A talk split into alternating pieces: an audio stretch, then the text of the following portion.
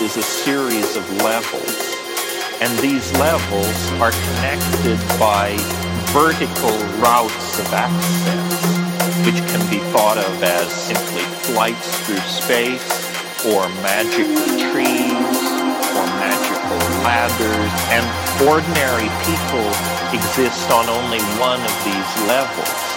But a shaman is not an ordinary person. A shaman is a superhuman has the power of animal allies behind them, and they can go up and down in these elevators that move between level, level, level.